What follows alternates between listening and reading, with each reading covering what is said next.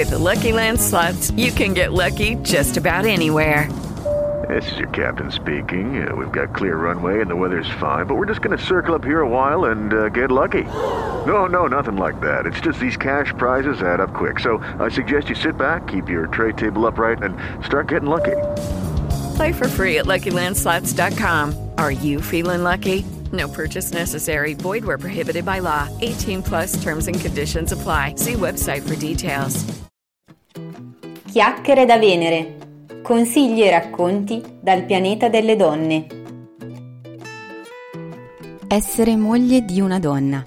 Le dimensioni della bisessualità e dell'omosessualità femminile. Buongiorno a tutte e benvenute a questa nuova puntata podcast di Chiacchiere da Venere.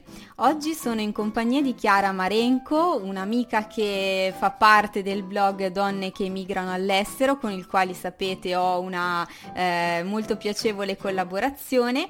Chiara vive a Barcellona dal duemilaquattordici, ma in realtà la sua esperienza di expat è iniziata molto prima, perché è stata anche eh, appunto in, in altre città prima di, di fermarsi a Barcellona. Ti do il benvenuto intanto, Chiara, grazie di essere con noi e tra poco introdurrò il tema di cui parlerò con lei. Benvenuta. Grazie, grazie di avermi invitata. Con Chiara parliamo di un tema che non ho mai affrontato su, su questo podcast dedicato alle donne. È un tema che va a toccare la dimensione della sessualità. Eh, nello specifico parliamo di bisessualità ed omosessualità, perché appunto Chiara è eh, bisessuale, è tra l'altro sposata eh, con Sara e hanno avuto da, da nove mesi un bimbo, eh, per cui diciamo che la sua esperienza di vita tocca secondo me delle dimensioni molto interessanti dell'essere donna ehm, al giorno d'oggi, per cui voglio parlare appunto con lei di questa cosa e chiederle. Chiara, dato che eh, io parlo sempre di sfide, sono una coach, parlo appunto del superamento dei limiti, eccetera, immagino che per te scoprire la tua bisessualità, o quantomeno poi comunicarla, farla accettare, eccetera, sia stata una bella sfida, oppure mi sbaglio? Eh, hai fatto bene a puntualizzare la differenza tra il mio rapporto con la bisessualità e quello che è stata invece la comunicazione. Mm-hmm. Per me la sfida infatti è stata la comunicazione verso, mm-hmm. verso gli altri, perché mh, io in realtà non ho mai avuto o percepito problemi verso questo lato di me, che ho sempre visto in me come naturale, quanto più quando sono cresciuta e ho dato un nome alle sensazioni che sentivo. Eh, a doverlo comunicare eh, prima agli amici e poi in seguito in modo ancora più difficoltoso alla famiglia, sì, quello ha rappresentato sicuramente una sfida. Certo. E in quali modo ti sei, che ne so, fatta forza o hai, sei riuscita ad affrontare questi momenti di comunicazione delicati? Eh, credo di aver potuto mh, contare sull'appoggio soprattutto delle persone mm-hmm. amiche, perché il, la famiglia, che poi ora, ora come ora mi è assolutamente vicina e è felicissima della, della mia situazione e, della, e del mio rapporto con Sara, ovviamente è entusiasta del, del nipotino, eh, però come si dice la famiglia eh, ti arriva, mentre gli amici te li mm-hmm. scegli, quindi Eh, gli amici o, mh, o comunque il cerchio di persone di cui mi ero circondata mi hanno sempre appoggiata e non hanno mai visto in questo lato di me nulla di eh, significativo mh, o di diverso dal, dalla normalità, come dovrebbe essere. Mh, e quindi appoggiarmi a loro mi è servito in momenti magari di, eh, di difficoltà eh, all'interno della famiglia. E poi su me stessa, eh, un lavoro su me stessa nel senso del eh, ripetermi che mh, non c'era assolutamente nulla di male, che se c'era qualcosa di male o era nella reazione altrui, certo. E che quindi io non potevo farmi carico di qualcosa che non era mia responsabilità. Certo, di qualcosa che disturbava gli altri, mentre in realtà non disturbava te, perché mi dicevi che la tua difficoltà appunto è stata il comunicarlo, ma non tanto l'accettare o l'essere consapevoli di questa cosa per te stessa, che invece ti è venuta molto spontanea e naturale. Assolutamente sì, esattamente così. E, che cosa significa quindi secondo te essere una donna italiana oggi ed essere bisessuale? E secondo te ci sono delle differenze eh, in quanto comunemente viene tollerata la bisessualità femminile, l'omosessualità femminile o le stesse cose nel mondo maschile? Tu hai rintracciato delle, delle differenze? Secondo me sono, ci sono differenze, o, ovviamente parlo eh, secondo il mio sentire, certo, non, non voglio fare un discorso esatto, eh, non voglio generalizzare perché mh, poi magari qualcun altro può pensarlo assolutamente all'opposto, però eh, a mio avviso ci sono differenze e, e sono eh, in questo campo mh, molto più spesso a favore delle donne che non contro. Mm. Ma per un semplice fatto, eh, non perché la bisessualità o l'omosessualità femminile, eh, o l- quindi l'essere lesbico, sia, lesbica, sia, sia eh, visto in maniera migliore, mm, ma perché nella società due donne che eh, vanno in giro assieme eh, e, e magari hanno degli atteggiamenti più affettuosi, m- magari vengono più spesso viste come amiche, mentre due uomini che hanno atteggiamenti affettuosi già vengono additati. E quindi è semplicemente questo, è la percezione esterna e la, eh, il categori- categorizzare eh, male eh, magari una coppia in quanto tale e, e rispetto alla, a, all'equivalente maschile. Eh, secondo me il vantaggio, se vogliamo chiamarlo così, è semplicemente quello. E sì, sì, direi di sì, perché poi al di là di quello ovviamente purtroppo episodi eh, di, sia di violenza che di attacchi eh, se ne vedono da entrambi i lati, neanche a farla apposta di recente ci sono stati proprio due episodi, eh, uno a danno di una coppia di ragazzi e uno a danno di una coppia di ragazze proprio qua a Barcellona, quindi eh, benché sia una città molto accogliente, però ecco eh, succedono co- cose di questo genere anche qua e, e la, l, appunto può capitare sia nel sesso femminile che nel sesso maschile eh, allo stesso tu in particolare però. Hai affrontato qualche situazione del genere? Ti è capitato di, di trovarti proprio in contrasto perché qualcuno in qualche modo metteva in discussione la tua, la tua sessualità, il tuo modo di esprimerla eccetera? Uh, io fortunatamente, io credo di essere veramente mh, molto fortunata da questo punto di vista, non ho mai avuto problematiche mm-hmm. di questo genere. Eh, ti dico, mh, io so di essere bisessuale, come vi dicevo, senza darci una definizione, da quando ho nove mm-hmm. anni, otto anni, e, e poi solamente crescendo ho dato questa definizione, come ti dicevo prima, al mio sì. sentire. E durante tutto questo tempo ho sempre e solamente avuto appoggio delle persone con cui mi sono aperta, perché ovviamente essendo bisessuale eh, ho avuto anche dei rapporti e ho, tutti, ho avuto nella mia vita e per un verso e per l'altro rapporti d'amore mm-hmm. lunghi e quindi mi è capitato di avere dei rapporti con, anche con degli uomini e, e, e quindi molto spesso fino a che, anzi fino a che non, non mi è capitato diciamo di Eh, avere un rapporto con una donna non ho avuto neanche la necess- non ho sentito la necessità di esprimere mm-hmm. che eh, eh, mi piacevano sì. anche le donne, ecco, semplicemente certo.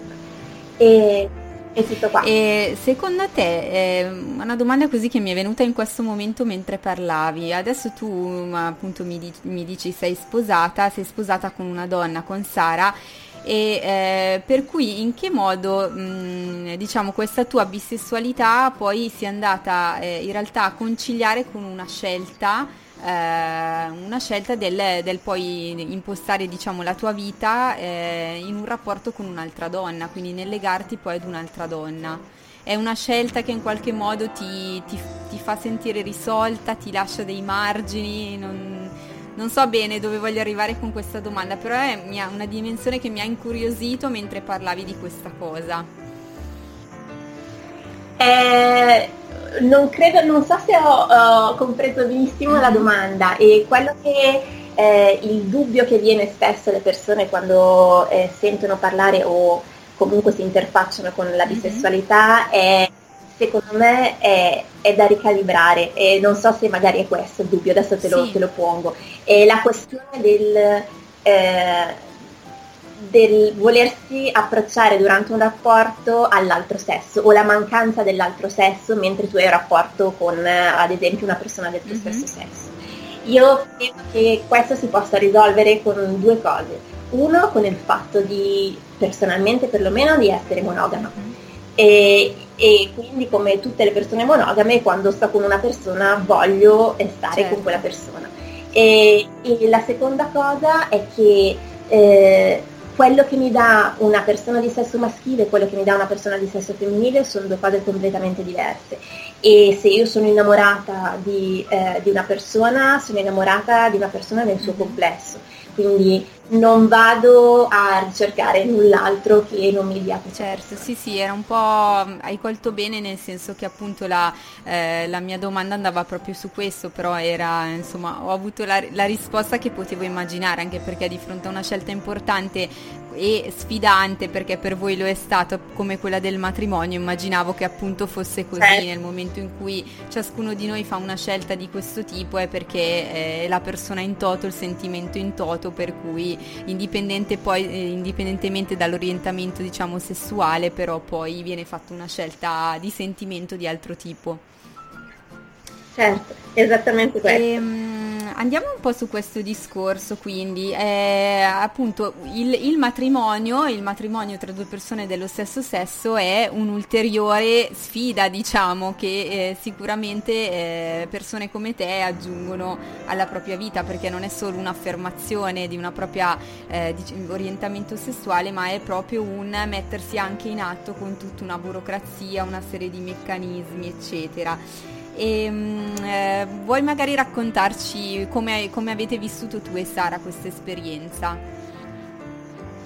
Allora, eh, l'esperienza è stata eh, bellissima finché siamo rimaste nei confini della Spagna, nel senso che eh, mh, a livello burocratico eh, mh, abbiamo delle difficoltà, adesso non ti sto a raccontare, abbiamo avuto delle difficoltà eh, con un riconoscimento di un'unione che avevamo fatto, avevamo mh, fatto in Inghilterra, però a prescindere da questo, eh, quando abbiamo, insomma, appianato tutte le, le cose qua, eh, è stato tutto molto semplice, molto naturale, come dovrebbe essere e come succede per qualsiasi altra coppia che vuole unirsi in matrimonio civile. Eh, quello che è successo di difficoltà è stato quando abbiamo dovuto interfacciare il passaggio di burocrazia dalla Spagna all'Italia, perché ovviamente in Italia non, non esiste il matrimonio eh, omosessuale, esistono, e allora quando avevamo, eh, eh, ci siamo sposate noi non, c'era nean- non c'erano neanche ancora le unioni civili, quindi eh, la difficoltà di dover eh, pensare di far riconoscere il nostro rapporto anche in Italia, quello sì, cioè, è stato un peso. Altrimenti ovviamente qua è stata una piccola festa tra amici sulla spiaggia, è stato meraviglioso. E l'arrivo del piccolo in che modo ha cambiato i vostri, i vostri equilibri all'interno della coppia? Se li ha cambiati? Li ha stravolti, è arrivato un tornado, come immagino ora. Eh, io mi interfaccio spesso con un sacco di mie amiche con, con figli eh, e credo che per tutti la, la questione sia uguale, il fatto che eh, per quanto tu ti prepari non sarai mai preparato all'arrivo di un bambino, e quindi eh, ovviamente il dover incastrare i tempi, non avere tempo per se stessi o per il eh, rapporto di coppia è nella normalità di un di quando arriva un neonato, e, e suppongo per i primi anni dovremo tenercela così com'è. Però è, è normale, è, è così. Certo, è quello, quello che accade appunto a tante coppie alle prese poi con il primo bimbo, impegni di lavoro, cose di vario tipo, e sì, è, esatto, esatto, purtroppo poi qua in Spagna eh, le, la situazione a livello di maternità è peggiore rispetto mm-hmm. all'Italia. Eh, e quindi anche la maternità è molto più breve, eh, e ci sono appunto una serie di eh, difficoltà in più, ecco, diciamo. E poi come espatriate il fatto di non avere appoggio della, della famiglia o insomma degli amici più stretti di, di vecchia data eh, dell'Italia, e, insomma, anche quello ovviamente ha un peso. Nella scelta eh, diciamo di, av- di avere questo bambino, eh, che, co- come si sono bilanciati, equilibrati tra di voi all'interno della coppia i ruoli, e come è venuta la scelta eh, che poi è stata tua di portare avanti questa gravidanza? Allora, eh... la scelta di portare avanti, avanti la gravidanza, mh, eh, diciamo che non c'era scelta, nel senso che Sara non ha mai sentito questo impulso di, di portare un bimbo dentro di sé. E quindi, e, mentre io è da più di dieci anni che desidero mm-hmm. essere mamma, quindi eh, io aspettavo, diciamo che l'equilibrio è stato di, ovviamente mh, non ci conoscevamo da molto, abbiamo aspettato di avere un certo quale equilibrio eh, sia a livello economico che personale, mm-hmm. e, e poi il fatto ovviamente di aspettare i suoi tempi, perché io, io a quel punto c'ero già, e c'ero già da un po', e ho aspettato che lei arrivasse a realizzare che anche lei desiderava diventare mamma. E, e da lì poi è partito tutto il nostro percorso, che è durato più di un anno, e, eccetera. Certo. E a livello, leggevo nei post eh, su Donne che emigrano, nei post che tu hai scritto rispetto a questa cosa, che eh, in Spagna eh, questo processo per le, le coppie omosessuali che desiderano avere figli è facilitato in un certo senso rispetto sicuramente all'Italia, c'è tutt'altro tipo di approccio. Ci vuoi magari eh, così raccontare un po' in che modo siete state tutelate, siete state comunque ad accol- accolte in questa scelta lì a Barcellona?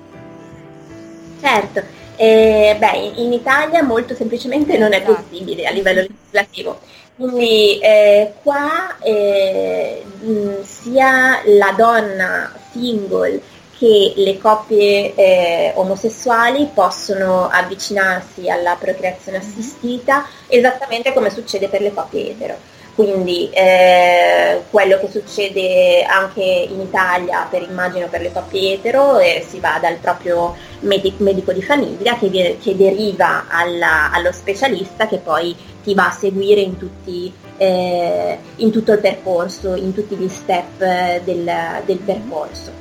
E mh, hai, insomma, vabbè, poi senza andare nel tecnico, eh, puoi avere la fortuna che vada bene alla prima, come fortunatamente è successo a noi, e, oppure hai, eh, però questo appunto è un discorso che è aperto a tutte le coppie, non solamente le coppie omosessuali, hai fino a tre eh, possibilità di eh, Eh, inseminazione eh, eh, artificiale, e poi eh, altre possibilità, non so quante onestamente in questo momento, però è di eh, fecondazione in vitro, tutto coperto dalla Seguridad sociale, che è la eh, sanità. Mm-hmm. Esatto. Ho capito. Ehm, secondo te ehm...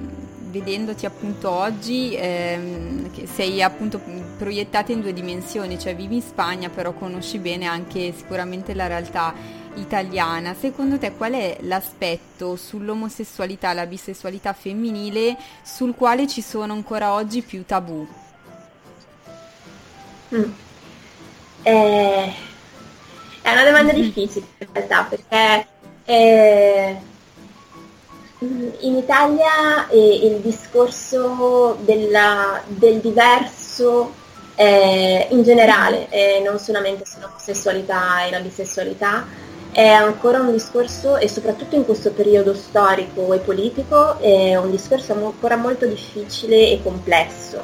Eh, ho visto negli anni, eh, ho vissuto per dodici anni a Milano, e eh, ho vissuto negli anni, ho visto i cambiamenti. Eh, nella, nella società, eh, in un, un certo senso un miglioramento della società, però poi quando il, la politica non va più ad appoggiare il cambio generazionale, allora anche questo cambio rallenta, mm-hmm. a mio avviso, e, e quindi porta ovviamente dei disagi a, a tutti i livelli, di tutte le diversità, e soprattutto che vanno a colpire non tanto magari persone come posso essere io, che comunque sono una persona adulta e, eh, ho già le mie risposte su c- tante cose, quanto più le, le persone giovani che sono al, alle prese con la conoscenza di se stesso. Certo.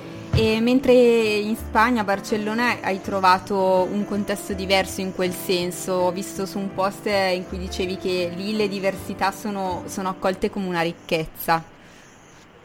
Assolutamente sì, e, e ne sono lieta, ed è una delle ragioni per cui noi abbiamo deciso di stabilirci qua, perlomeno per un po' di tempo. Non si sa se sarà per sempre, ma è perché il per sempre è lungo. Però per ora sì, vogliamo stabilirci qua, e assolutamente abbiamo sentito, abbiamo percepito a pelle mm-hmm. questo. Poi nulla toglie il fatto che magari abbiamo un vicino di casa, ed è una realtà proprio eh, quotidiana. Mm-hmm. Ca- accade, eh, accade sì. a noi nello specifico, un vicino di casa che eh, cambia strada quando mm. ci incontra, o non ci guarda negli occhi, letteralmente.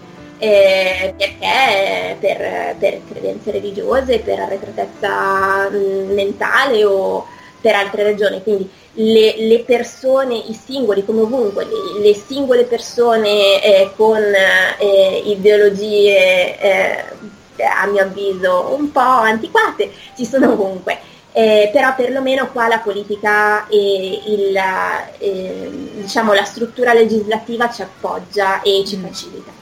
E per chiudere questa bellissima chiacchierata, di cui ti ringrazio perché effettivamente abbiamo aperto così un, un varco, uno spaccato su dei temi che, come avevo detto, non avevo ancora esplorato e che sono sicuramente a disposizione anche per altre, per altre chiacchierate. Se qualcuno ci sta ascoltando che ha desiderio magari di condividere qualcosa, eh, dar, darei volentieri sicuramente spazio sul, sul mio canale. Eh, secondo te su che cosa bisognerebbe fare una maggiore o migliore informazione proprio per ehm, ap- aprire e diffondere una cultura della, dell'accoglienza e del fatto che ciascuno è unico, quindi non sottolineare la diversità ma semmai l'unicità delle persone nel rispetto di tutti?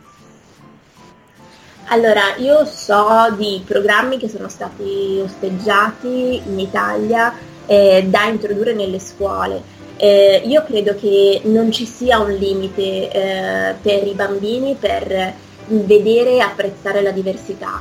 Eh, ovviamente queste, il fatto di essere osteggiati eh, poi ha portato ad una serie di informazioni erronee, totalmente scorrette in merito a questi programmi che invece erano assolutamente validi. Quindi io credo che eh, la, alla tua domanda risponderei con Eh, bisogna parlare nelle scuole, bisogna, bisogna che i bambini fin da piccoli, loro adesso, mh, come è naturale che sia, hanno già in classe, eh, ci sono bambini di co- mille colori, eh, di mille provenienze, eh, di mille nazionalità. Eh, perché non mettere eh, i bambini che fi- molto spesso, anche da molto piccoli, scoprono Eh, la, la propria identità e si sentono a disagio, perché non metterli nella condizione di non sentire questo disagio, di dire ti accogliamo, sei uguale a tutti gli altri, semplicemente dobbiamo accompagnarti e darti gli strumenti per, per capirti e non isolarti eh, d'altra parte. Quindi la scuola da una parte, e l'altra cosa che però purtroppo eh, su quello poco si può fare eh, è la famiglia, ovviamente. Eh, sarebbe da, eh, diciamo, io, io credo che le informazioni oggi come oggi siano disponibili per, per chiunque, quindi se un dei genitori non, non aprono gli occhi su questo al giorno d'oggi è per una scelta, quindi su questo credo che mh, si possa fare ben poco, probabilmente continuare a fare quello che la comunità L G B T sta già facendo, ovvero eh, tutti i progetti e tutte le manifestazioni che vengono fatte eh, hanno, hanno una profondità eh, che probabilmente la persona che critica, diciamo, il Pride in generale non vede, e invece c'è eh, comizi, eh, discussioni, eh, punti informativi, c'è, c'è già tutto. È semplicemente darci, dare un pochino più di spazio a, a queste belle iniziative e belle realtà. E un'ultima cosa velocissima, dato che hai fatto riferimento al movimento di sensibilizzazione e tutto il resto, secondo te ci sono, ci sono anche dei, non so, così de- degli ulteriori margini di miglioramento all'attività che il movimento sta facendo, e magari a tuo avviso ci sono stati delle, eh, de- degli errori o dei passi falsi o qualcosa che è stato fatto e che magari eh, ha portato a fraintendere o a non far accettare pienamente il messaggio? Eh, io credo che i margini di miglioramento ci siano sempre, per chiunque e in qualunque campo, quindi anche in questo. E credo che eh, quello che il movimento dovrebbe fare è superare le divisioni interne, perché come in tutti i movimenti, politici e non, tra amici, in famiglia, ovunque ci sono anche divisioni interne, purtroppo, che a volte eh, purtroppo si ripercuotono anche all'esterno, perché più siamo uniti ovviamente più il messaggio eh, diventa forte, più ci si divide più il messaggio si indebolisce. E errori che possono essere stati fatti al di là di questo, guarda, onestamente non, mh, non te lo so dire, eh, so che eh, probabilmente l'errore è più l'es- all'esterno di, per esempio, come ti faccio un piccolo, piccolissimo esempio. Eh, ogni, ogni qualvolta che c'è un Pride, eh, purtroppo i media ancora, nonostante siamo nel duemiladiciannove, eh, mh, esaltano e mettono in prima pagina un certo tipo di fotografie, che sono sì parte della, del colore e dell'allegria di una festa come eh, festa e manifestazione come quella del Pride. Mm, ma mm, lasciano sempre comunque in secondo piano altri tipi di realtà, come le famiglie, arcobaleno, come altre, eh, altre parti della, del, della variegata e variopinta eh, eh, manifestazione del Pride, che invece dovrebbero essere altrettanto messe mm-hmm. dall'alto. Quindi tu dici c'è molto una, come su tantissime cose, una scelta proprio di comunicazione mediatica su queste cose, quanto non... Assolutamente sì.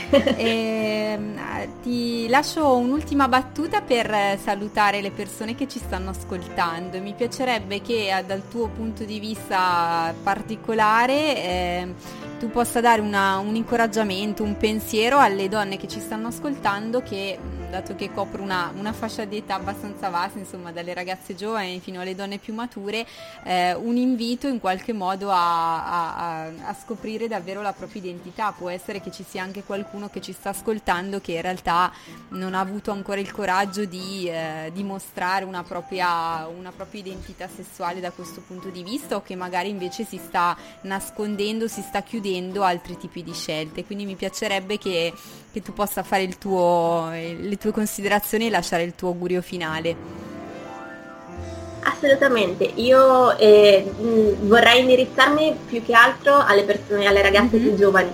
Eh, come, come dicevo prima, eh, magari sono persone che hanno più difficoltà in questo senso, e, e semplicemente dire una cosa mh, molto, eh, davvero molto semplice, il, il fatto che Eh, come dicevamo prima, la differenza è veramente ricchezza, quindi eh, se, se ti stai trovando in difficoltà o non, non riesci ad esprimerti o non riesci a capirti, eh, cerca intorno a te, perché sicuramente puoi trovare persone eh, che ti appoggiano così come sei e eh, ti possono accompagnare in questo percorso che è di scoperta di te stessa e di realizzazione vera. Grazie mille Chiara per, per il tuo messaggio e anche per la, la disponibilità per questa intervista. Ringrazio te, grazie mille. In bocca al lupo per tutto, e a, a Sara, a te e al vostro piccolo. Evviva il lupo, grazie mille, ciao Cristina. Ciao. Anche questa puntata si è conclusa. Come al solito vi ricordo di condividere con le vostre amiche, le persone a voi care, eh, questo podcast, di commentarlo o di farmi sapere anche in forma privata, come preferite, eh, qualche vostra considerazione, le vostre riflessioni, quello che l- l'episodio di oggi vi ha suggerito, insomma.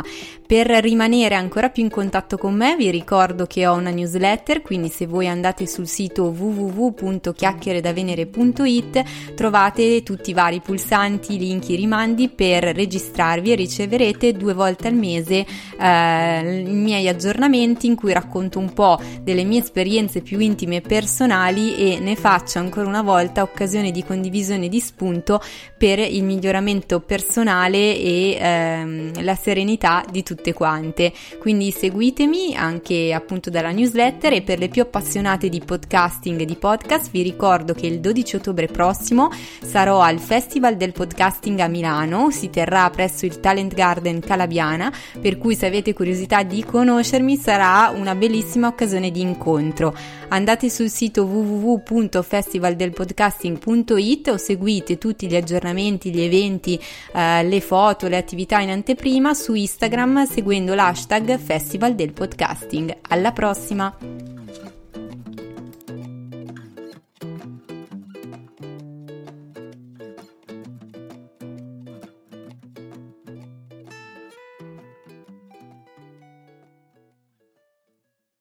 With the Lucky Land Slots, you can get lucky just about anywhere.